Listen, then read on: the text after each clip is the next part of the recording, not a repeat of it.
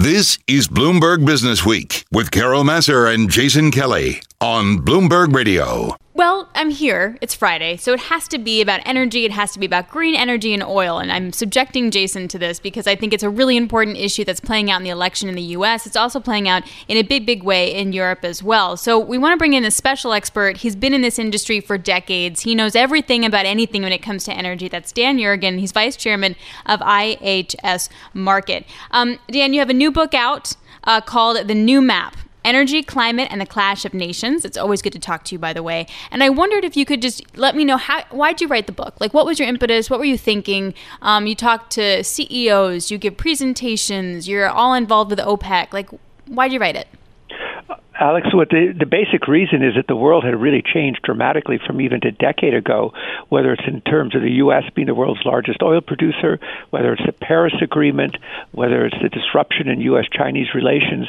And we needed, and I saw this is a, a new terrain, a rough terrain, and we needed a map through it. And that's why I set out to write the map and try and make sense of where it's all going a new map, uh, Dan, and it's really nice to connect with you. So delighted you're here with us. Is is hard to to create it in many ways. I think any cartographer would would tell you that, and certainly, I mean, this is three dimensional in in many ways. So, how do you even set about doing this? Well, I did it. I organized it. Well, first of all, I wanted to make it a narrative. I wanted to make it very accessible to people, and I wanted to have good stories in it. At the same time, I really wanted it to be a framework, and so I organized it around America's map that changes, China and Russia's, the Middle East, and then what I called Roadmap to the Future and Climate Map. And so those are the, the maps within it. And of course, the term maps by this point is, is a metaphor for the, the changes and, and how the world is changing and things that just people wouldn't have expected and where they might be going. Yeah, and Dan, um, I was in touch with you while you were writing the book, and of course, you're almost done and then all of a sudden COVID happened. and then you had to go back and sort of uh, tweak everything to incorporate that as well. And I'm wondering how we talk a lot about how the COVID pandemic reflects somewhat climate change in terms of putting more stress on the poor, showing the vulnerabilities um, of governments and lack of health care, etc.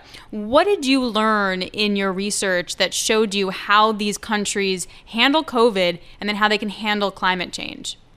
Well, I think that um, I did go. Obviously, went back and integrated because this is, you know, it's it's more than a huge story. It's a cataclysm. Really, what's happened. One chapter I call it the plague to describe, you know, that takes us up to actually mid-July when they finally took the book away from me. But um, I think I'll tell you one thing that really hits me. One of the themes of the book is uh, how the U.S. and China are are pulling apart, and this going from being, you know, uh, uh, interdependent to what's now the term people use, strategic rivals. And you saw it in terms of COVID, and you know, saw it in terms of climate. But in terms of COVID, this was one occasion when you really needed international collaboration and working together, and instead we got acrimony and lack of flow of information, and and people all over the world have paid a cost for that. And that's such a good point because it's very similar with climate in a, in a, a President Trump uh, presidency. I mean, China has agreed to some kind of emission standards, net neutrality by 2060. It's still really vague, but the country is committed to it in a way that the U.S. has not. What does that mean for uh, Saudi Arabia? What does that mean for Russia? What does it mean for the frackers in the U.S.?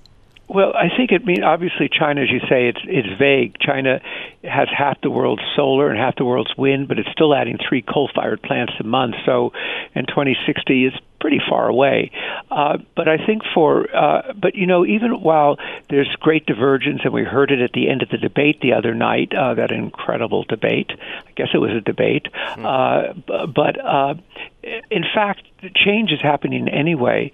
You know, you look at the electric uh, power industry in the United States; it's moving towards being uh, lower carbon, and you know, across it, and you more wind and solar, greater efficiency, and so forth. Natural gas replacing coal, which has been the biggest contribution to reducing our emissions. So that's happening for Russia and Saudi Arabia.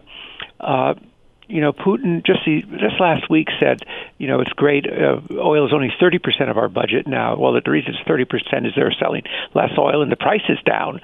But nevertheless, Russia has had problems for 20 years of trying to to to reform its economy to make it more diversified, and it's just you know, really not done it. And Saudi Arabia has a policy of saying, well, we've really got to diversify, not only because of what's happening with climate and Paris and so forth, but because 70% of the population is under the age of 30 and they're going to need jobs.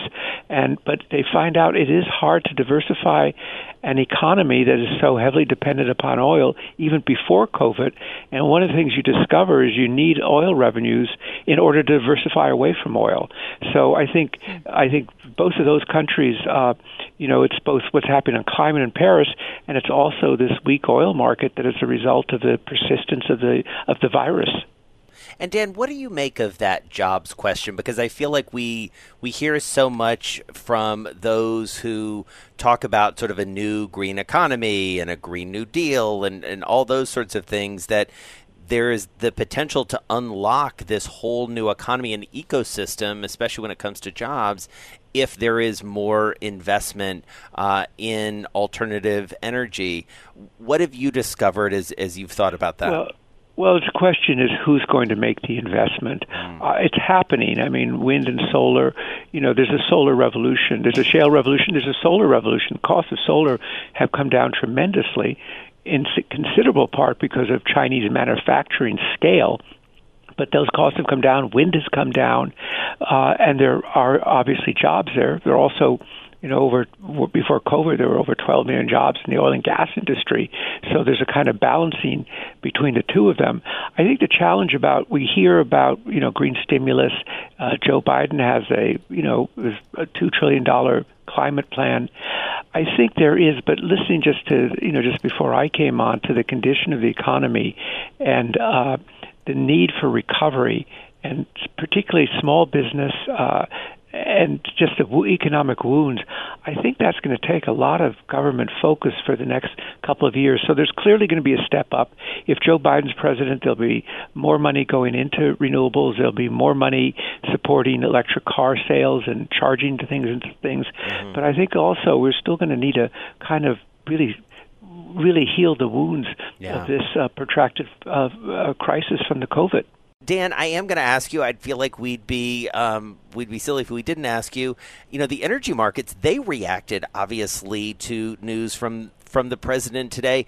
A reminder that politics and energy and global markets they're all intertwined, right?